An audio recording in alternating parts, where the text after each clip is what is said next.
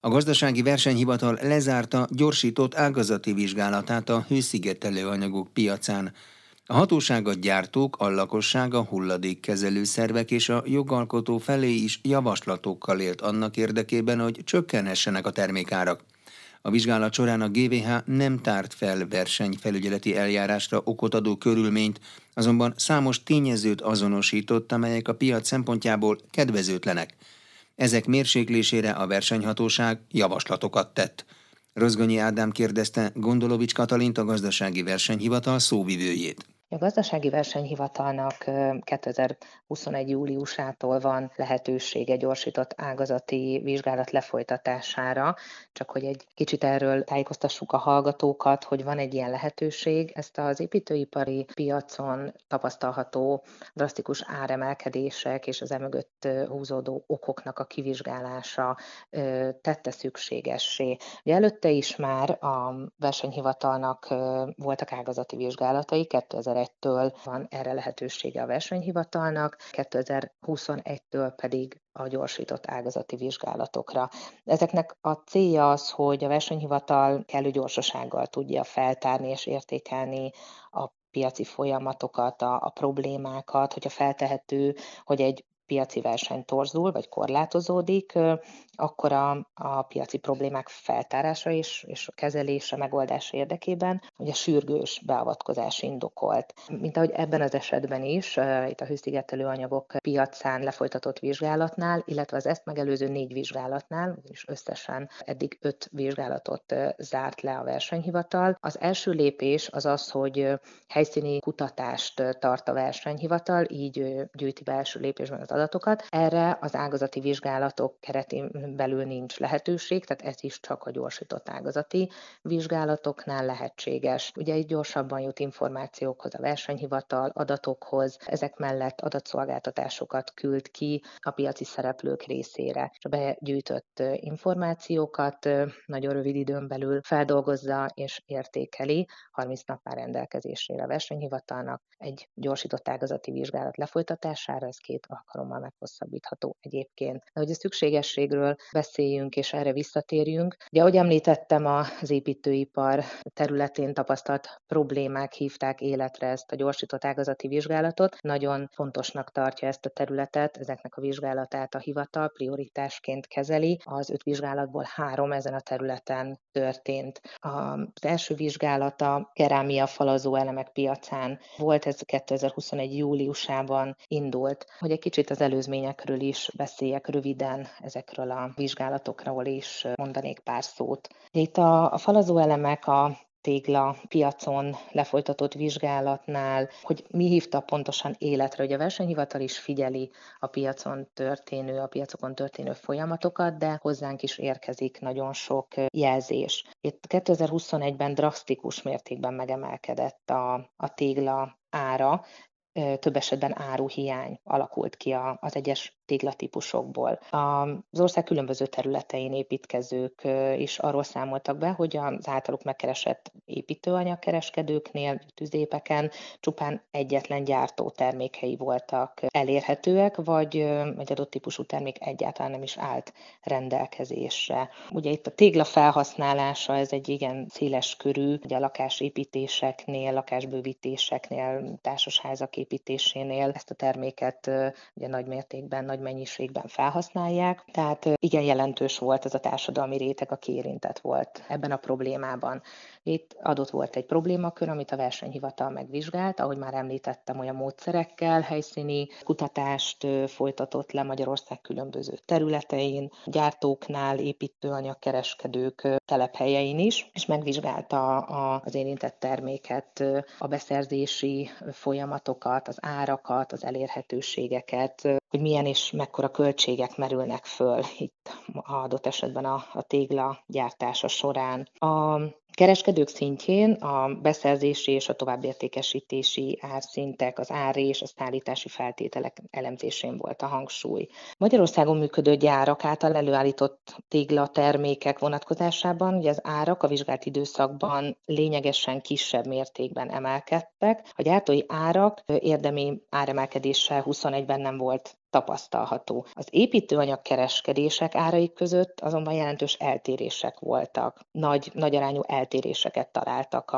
az egyes tüzépek árai között. Hogy milyen okra vezethető ez vissza? A versenyhivatal vizsgálata megállapította, hogy egyes cégek csökkentették a termelésüket, ugye itt a koronavírus járvány okozta bizonytalanság is volt ennek az egyik oka, és ugye a hirtelen a közben a megnövekedő kereslet miatt pedig ugye hiányhoz vezetett, időszakos hiányhoz vezetett ez a megnövekedett kereslet. Ugye a fogyasztókat közvetlenül is érinti ez a probléma, a pénztárcájukat, ugyanis ugye növekedő fuvar és csomagolási logisztikai díjak miatt a vevők még akkor is magasabb árakkal szembesültek, hogyha maga a termékára nem is indokolta az áremelkedést. A versenyhivatal Ugye a vizsgálatok, az ágazati vizsgálatok során megállapításokat tesz, és ha problémát tapasztal, akkor javaslatokkal élhet. Itt a, a téglapiac vizsgálatánál a fogyasztók felé a vevők figyelmét arra hívta fel, hogy a döntésük előtt ne elégedjenek meg csak egy vagy kevés egyetlen ajánlattal. Ez egyébként a többi építőipari termék esetére is igaz, hogy olyan nagy a szórás, olyan nagy az eltérés a, a tüzépek árai között, hogy igenis, ha, még ha messzebb is van, még ha utazni is kell érte, de érdemes összehasonlítani a tüzép árakat. A másik dolog, ami egy fontos javaslat volt, hogy, hogy a kisebb méretű építőipari kereskedőknek érdemes beszerzési társulásokba tömörülniük, így a kedvezményesebben juthatnak hozzá egy adott gyártónak a termékeihez. Ugye ezáltal is a fogyasztók is jól járnak, hiszen olcsóbban jutnak hozzá egy adott termékhez. Egyébként hasonló problémák voltak a hőszigetelő anyagok piacán, és vagy hasonló nehézségekkel kellett kell szembenézni az ottani szereplőknek? A hőszigetelő anyagok piacán azért indított vizsgálatot a versenyhivatal, mert egyes termékek árai nagy mértékben ugye emelkedtek. A versenyhivatal szerint a, a szektorban mutatkozó áremelkedés ugye a verseny torzulásával vagy a korlátozódásával függhet össze, azonban megállapította a versenyhivatal a vizsgálat során, hogy tehát nem tárt fel versenyfelügyeleti eljárásokat adó körülményt, de, de számos olyan tényezőt azonosított, amelyek a, a piac szempontjából kedvezőtlenek. Tehát itt is egy, egy problémát látott, egy nagy mértékű áremelkedést ennek következtében, ugye mivel nagyon széles körben használják az építkezésekhez a gyapotot, a közegyapotot, a üveggyapotot, illetve a polisztirol hőszigetelő termékeket, ezért itt is a fogyasztók széles köre érintett volt ebben a problémában, amit a versenyhivatal szeretett volna feltárni. A versenyfelügyeleti eljárásra okot adó körülmény nem talált, de itt is is szintén több megállapítást is tett, és több javaslatot tett. Itt a megállapításokról csak egy pár mondatban a gyorsított ágazati vizsgálat során itt alapvetően három termékcsoportot vizsgált a versenyhivatal, ahogy az előbb is már említettem, a közegyapotot, az üveggyapotot és a polisztirol hőszigetelő termékeket. A versenyhivatal megállapítása szerint itt az árnövekedés ezekkel a termékekkel kapcsolatban itt három, alapvetően három tényezőre vezethető vissza.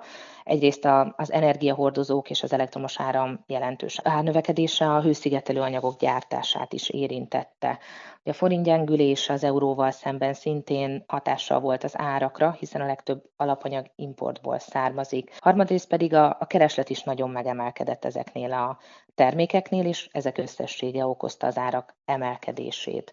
A hazai gyártóvállalkozások folyamatban lévő kapacitásnövelő beruházásai a jövőben ugyanakkor könnyíthetnek ezen a helyzeten, a piac képes lehet kiszolgálni a, a megnövekedett igényeket, ezt állapította meg a versenyhivatal. Tehát javaslatokat a gyártóvállalkozások számára, az egyik például az volt, hogy nagyobb hangsúlyt érdemes fektetniük a, a hulladékanyagok és a visszagyűjtött termékek termelési folyamatba való bevonására. Az ehhez szükséges technológiai háttér kiépítése lenne szükséges. Tehát ezzel a költségeket is lehet csökkenteni, illetve a, a megnövekedett felvásárlásra is egy kedvező válasz lehet. Tehát nem alakulna ki olyan mértékű áruhiány. A második javaslat az az volt, hogy a, a hőszigetelő termékeket gyártó vállalkozások a saját járműparkjukat folyamatosan fejleszék.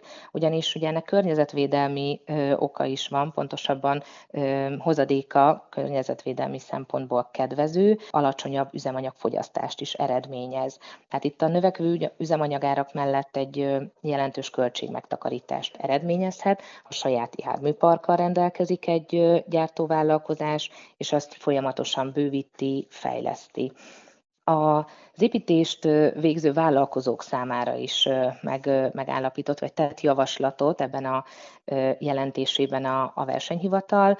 Ugye itt a lakossági energiaárak növekedése következtében sokkal inkább előtérbe kerül a, a lakások és az épületek energetikai optimalizálása.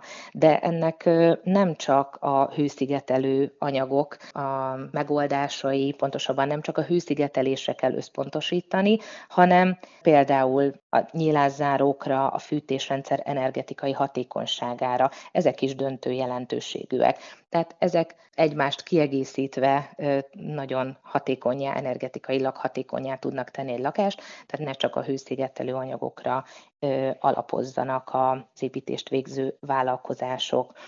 Egy másik nagyon fontos tanács, hogy, és ez a fogyasztóknak is, a, a felhasználóknak is szól, célszerű, hogyha, hogyha megrendelők és a, a tervezők minél korábban egyeztetnek a hőszigetelés kivitelezőjével, hogy lehetőségük legyen arra, hogy az aktuális ár és a beszerzési lehetőségeknek a, a figyelembevételével alakítsák ki, válasszák ki a hőszigetelő anyagok típusait. Ez a vizsgálat feltárta, hogy, hogy az egyes vizsgált hőszigetelő anyagok között van érdemi helyettesítési lehetőség. Azonban, mivel a hőszigetelés ugye bekerül a műszaki és tűzvédelmi tervekbe, Utólag már a tervek elfogadása után ezen nem tudnak változtatni, nincs lehetőség a módosításra. Tehát érdemes elébe menni ennek a, a tervezésnek és az egyeztetést minél hamarabb lefolytatni, hogy, hogy a, az árban és minőségben a lehető legjobb hőszigetelő anyagot találják meg. A jogalkotó számára is tett ajánlatokat, vagy tett javaslatokat a versenyhivatal,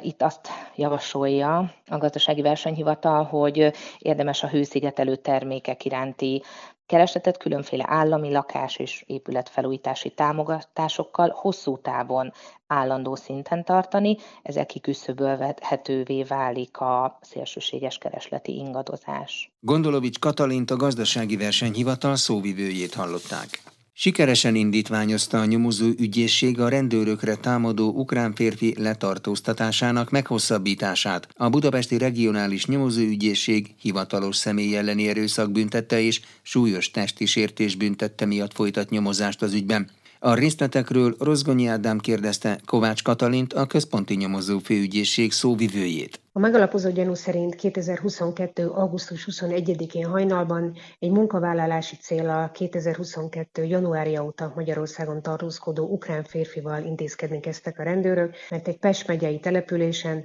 több ingatlan területére is jogosulatlanul ment be. Egy udvaron mondták intézkedés alá a 29 éves férfit, aki menekülni kezdett, majd miután a rendőrök sikeresen földre vitték és megkezdték a bilincselését, kiszabadította magát, a fogásból és egy kerítése fellépve megrúgta az egyik járőr felsőtestét, akinek ettől eltört a válla. Ezt követően a rendőrök paprikasprét alkalmaztak az elkövetővel szemben, újra földre vitték, bilincselés közben azonban a férfi ráharapott a másik rendőr felkarjára, amelyből kiharapva egy kisebb darabot, könnyebb kötőszöveti sérülést okozott. Az ügyészség mit állapított meg eddig és a kihallgatás után, hogyan folytatódik az ügy? Az ügyészség gyanúsítottként hallgatta ki az elkövetőt, hivatalos személy lenni erőszak és súlyos testi sértés büntette miatt, majd indítványozta letartóztatását, amelyet a nyomozási bíró még augusztus 23-án egy hónapra elrendelt. A nyomozóügyészség most sikeresen indítványozta a terhelt letartóztatásának meghosszabbítását. A bíróság hétfőn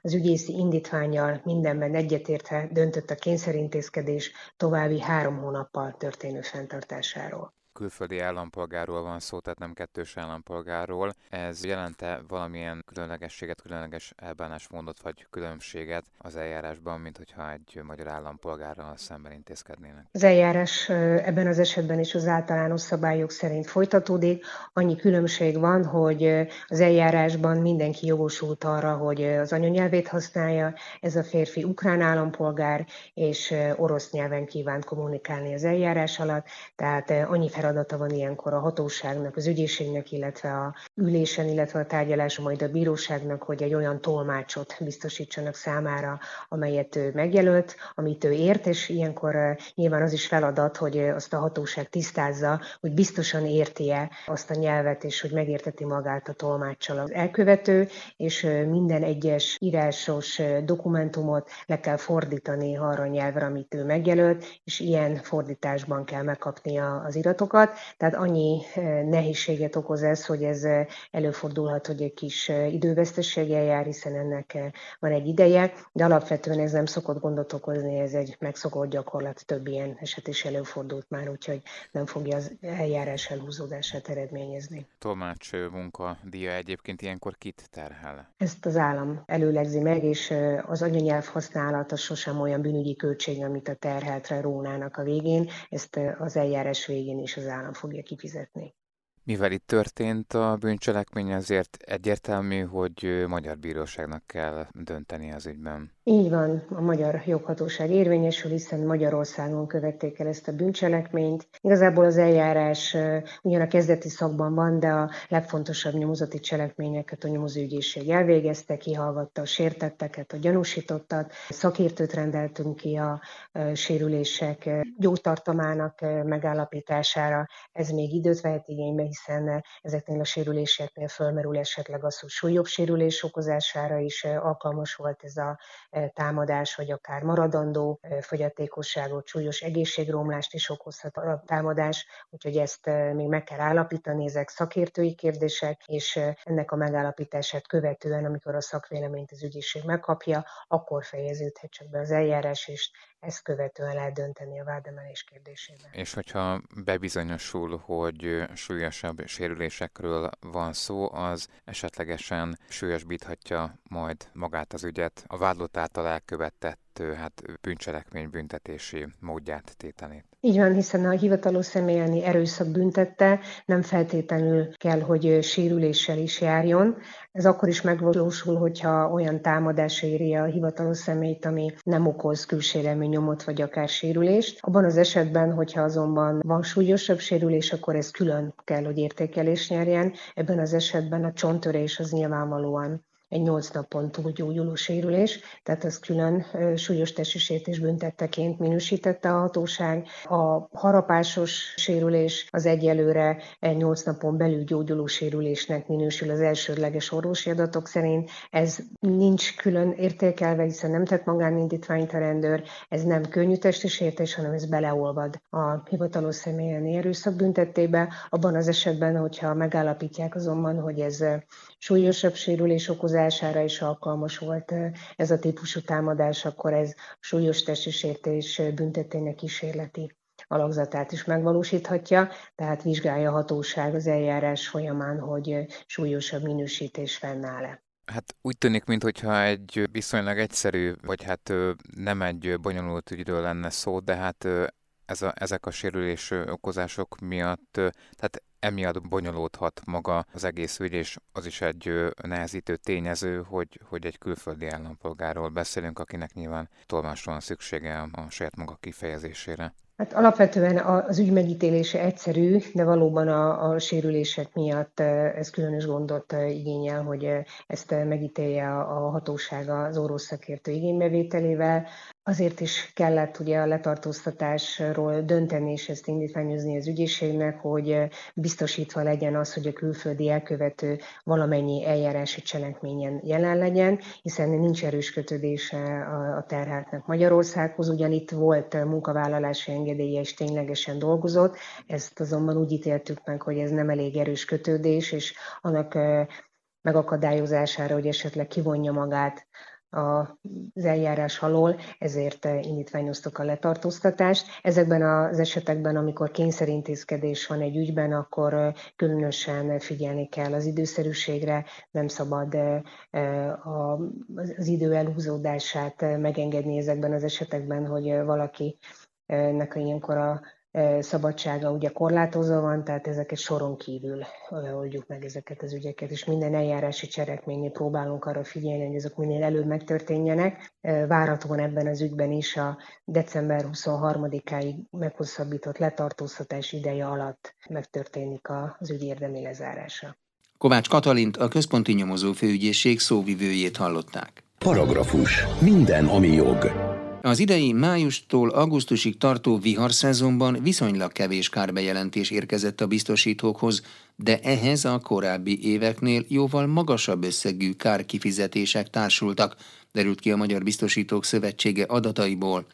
A részletekről Sipos Ildikó kérdezte Lambert Gábort, a Mabis kommunikációs vezetőjét. Felemás tapasztalatokkal zárult a biztosítók szempontjából az idei viharszezon, mert eh, egyrészt eh, az, eh, ennek a májustól augusztus végéig tartó négy hónapnak az első két hónapja volt inkább zajos, a második két hónapja az csendesebb, és ennek következtében viszonylag kevés bejelentés, kárbejelentés érkezett a társaságokhoz, mint egy 63 ezer. Hasonlóan alacsony számadatot 2018-ban tapasztaltunk utoljára a Magyar Biztosítók Szövetsége 2010 óta összesíti a viharszezon adatait, és ebben az időszakban csak 2018-ban volt hasonlóan alacsony a kárbejelentések száma. Másrészt viszont a kifizetett 7,5 milliárd forint az elég soknak számít, elég magasnak minősül. Nem rekord, nem kiugró adat,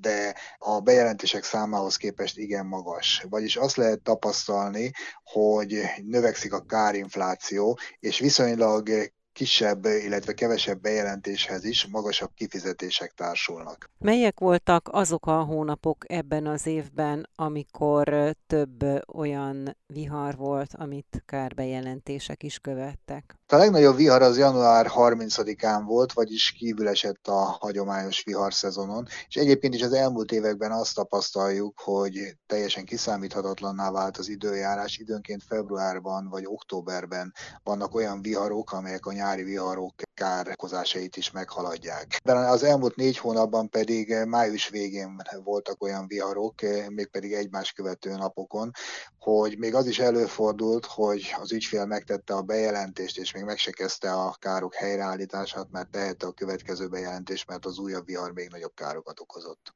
Hogyha a vihar típusokat nézzük, akkor mi volt jellemző erre az idei szezonra? Szélvihar, jégverés? Igen, azt lehet mondani, hogy tavaly is már azt tapasztaltuk, hogy feltűnően sok volt a jégkár, a jégverés.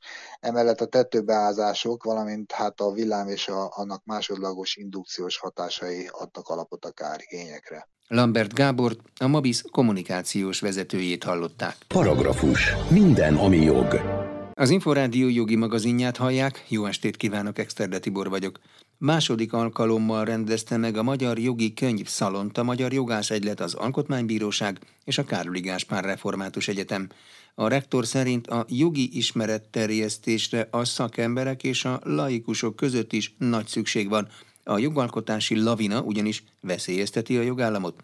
Herceg Zsolt a rendezvény előtt beszélgetett Trócsányi Lászlóval. A rendszerváltozás előtt nagyon kevés jogi könyvkiadó volt, összesen két jogi könyvkiadó volt. A rendszerváltás után indult meg egyfajta reneszánsz a jogi könyvkiadás területén, egymás után alakultak meg a jogi könyvkiadók, így ma 20 jogi könyvkiadóval beszélhetünk. Ez egy óriási változás, azt mondjuk a rendszerváltás volt kettő. Ez azt is jelenti, hogy a jog felértékelődött. A jog megjelent abszolút különböző területeken. Ma már a mesterséges intelligenciáról beszélünk, bioetikáról, minden mindennek van jogi vetülete. Ergo egy egészen más dimenziót kapott a jog, mint ami rendszerváltás előtt, amikor szabad így mondanom, hát a joggal ritkán találkoztunk. Ugyanakkor nem alakult ki az a kultúra, hogy egy jogi könyvszalon jöjjön létre. A Magyar Jogász Egylet és az Alkotmánybíróság az elmúlt évben indította el ezt a fórumot, és óriási sikere volt. Több mint 500 ember jött el a jogi könyvszalonra, és hát most is az igazság messze ezen túl fognak jönni fiatalok, ügyvédek, bírák, jogtudomány képviselői. Tehát nagy az érdeklődés, hogy milyen jogi könyvek jelentek meg, és ennek megfelelően egy jogi könyvek ünnepéről is beszélhetünk. Mi történik egy ilyen könyvszalon eseményén? A szerzők beszélgetnek az olvasókkal, meg is vitatják, sőt, akár vitatkoznak is az egyes szakkönyvek tartalmáról, annak igazságáról? Többfajta fórum kíséri magát a szalont. Egyrésztről vannak minikonferenciák, amelyek persze könyvekkel kapcsolatosak, vagy pedig jogi témával. Csak mondok példát, a háború és a béke joga. Ugye ez egy tíz évvel ezelőtt, legyünk őszinték, nem volt egy aktuális kérdés Európában. Ma fontos. Választott bíráskodás hogyan működik a szankciós rezsimek árnyékában. De sorolhatom a jogegységnek a kérdését. Mindegyik mögött természetesen áll jogirodalom. Ezen kívül vannak könyvbemutatók, amikor konkrétan egy könyv bemutatójáról van szó, és harmadsorban a szerzők pedig dedikálnak is. Tehát ez egy reggeltől estig tartó ünnepi sorozat, amelyben a könyveknek a seregszemléje van, hisz 20 jogi könyvkiadónak a standja van jelen a Károli Csekonics palotában. Az emberek ismerkednek a könyvek, és nagyon fontos, hogy szavonáron lehet megvásárolni a könyveket. Mert gondoljunk bele egy fiatal joghallgatóra, aki ambiciózus, szeretné a jogi könyvtárát mondjuk bővíteni, kialakítani. Neki nem mindegy, hogy mennyire veszi meg azt a könyvet. De ugyanez igaz egy ügyvédre, egy bíróra, a jogtudomány képviselőire. Tehát ilyen szempontból a szalonnak van egy jelentősége, ezen kívül pedig kiváló találkozó hely, hisz a jogtudomány képviselő, a joggyakorló, mindenki ott együtt tud lenni, beszélgetni tud informális keretek között.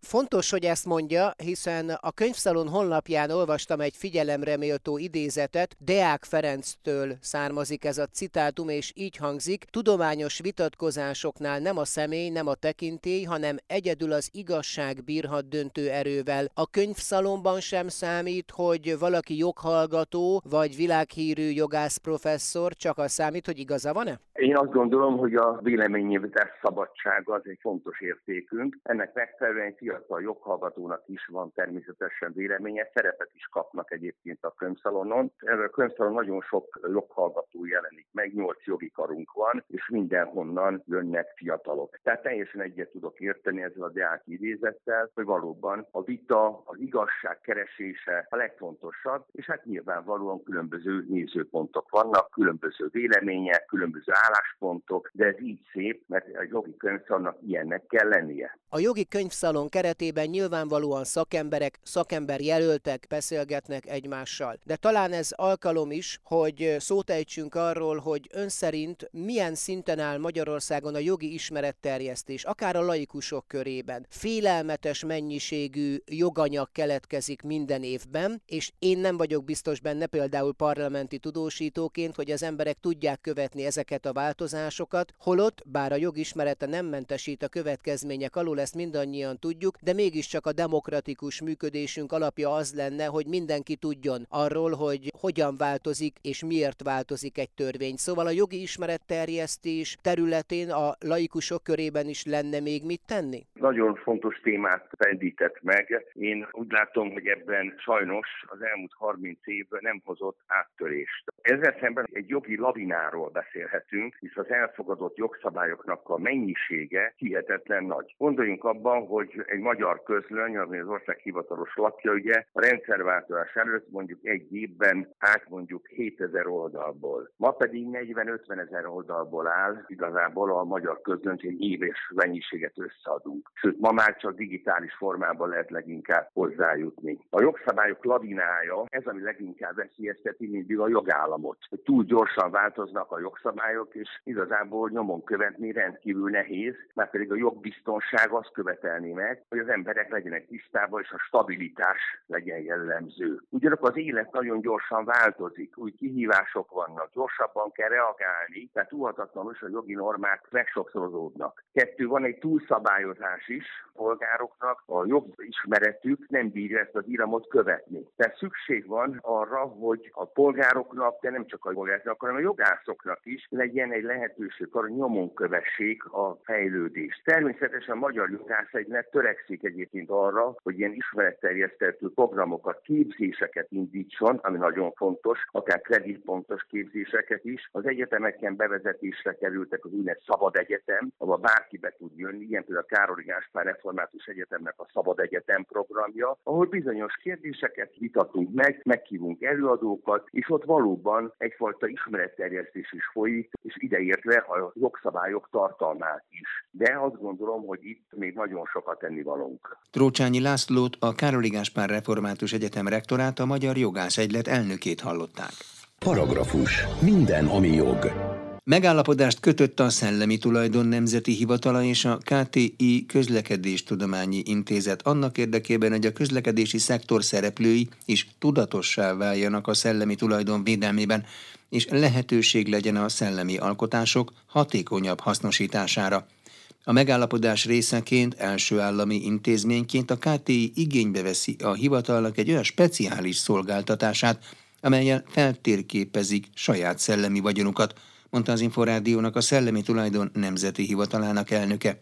Sipos Ildikó kérdezte Pomázi Gyulát. A fő célja az az, hogy a Közlekedéstudományi Intézet, a KTI, mint a közlekedési szektornak egy nagyon fontos szereplője, hisz ők hozzák a tudományos értelemben vett lényegét magának az egész ágazatnak, hogy ez a, az intézet is azon szereplők közé lépjen, akik a szellemi tulajdonjogukat, vagy a szellemi tulajdonaikat sokkal tudatosabban kezelik, vagy fogják kezelni, mint a többiek. Ennek igazából ott van a jelentősége, hogy nagyon sok olyan jellegű tudományos eredmény, kutatási eredmény, eredmény, fejlesztési eredmény születik, amelyben mind a logisztika, mind a közlekedés, mind a különböző jármű elemekhez tartozó új tudományos eredményeket fogják össze, integrálják és mutatják meg a az ágazat szereplőinek, viszont az így keletkezett újdonságoknak, az ezzel kapcsolatos szellemi tulajdon kérdésnek a jogai, az nem minden esetben vannak letisztázva. Ennek a megállapodásnak az a lényege, hogy a hivatal segít a KT-nek abban, hogy egy szellemi tulajdon potenciált mérjünk föl. IP scannek hívják ezt a közös megmozdulásunkat, és a KT az első olyan államigazgatási szerv, amely ezt a szolgáltatást igénybe veszi, tudatosan kezelvén a szellemi tulajdon jogaikat, megnézvén azt, hogy miből lehet potenciálisan ténylegesen egyfajta értéket, illetve az értékhez tartozó oltalmat biztosítani. Ez egy újdonság lesz majd a Közlekedéstudományi Intézet számára, hogy a szellemi vagyonát fel tudja térképezni? Igen, ez egyértelműen azt tudjuk mondani, hogy szellemi tulajdona mindenkinek van. Szellemi tulajdon joga csak annak, aki ezt bejegyzi. És ebben a világban az ilyen típusú joggal történő gazdálkodás, és ennek a különböző társadalmi és gazdasági hasznait tudatosan kezelő szervezet az igazán versenyképes. A KTI ezt vállalta föl. Ebben kérte a segítségünket, és ebben tudunk nekik olyan értelemben segítséget adni, hogy felmérjük, hogy miből tud ténylegesen szellemi tulajdoni jogokat szerezni magának. Ennek a különböző aspektusait mind-mind figyelembe véve, mind az iparjogi, mind a szerzőjogi kérdéseket tisztázva, és azt gondolom, hogy ez a tudatos építkezés a KTI esetében egy nagyon-nagyon erőteljes, olyan jellegű menedzsment tudatosságot jelent, amilyen keresztül az intézmény ténylegesen nagyon sok mindent tud segíteni az ágazati szereplőknek. Pomázi Gyulát, a Szellemi Tulajdon Nemzeti Hivatalának elnökét hallották. Paragrafus. Minden, ami jog. Jogi magazinnal legközelebb egy hét múlva jelentkezünk. Munkatársam Rozgonyi Ádám nevében is köszönöm figyelmüket, Exterde Tibor vagyok.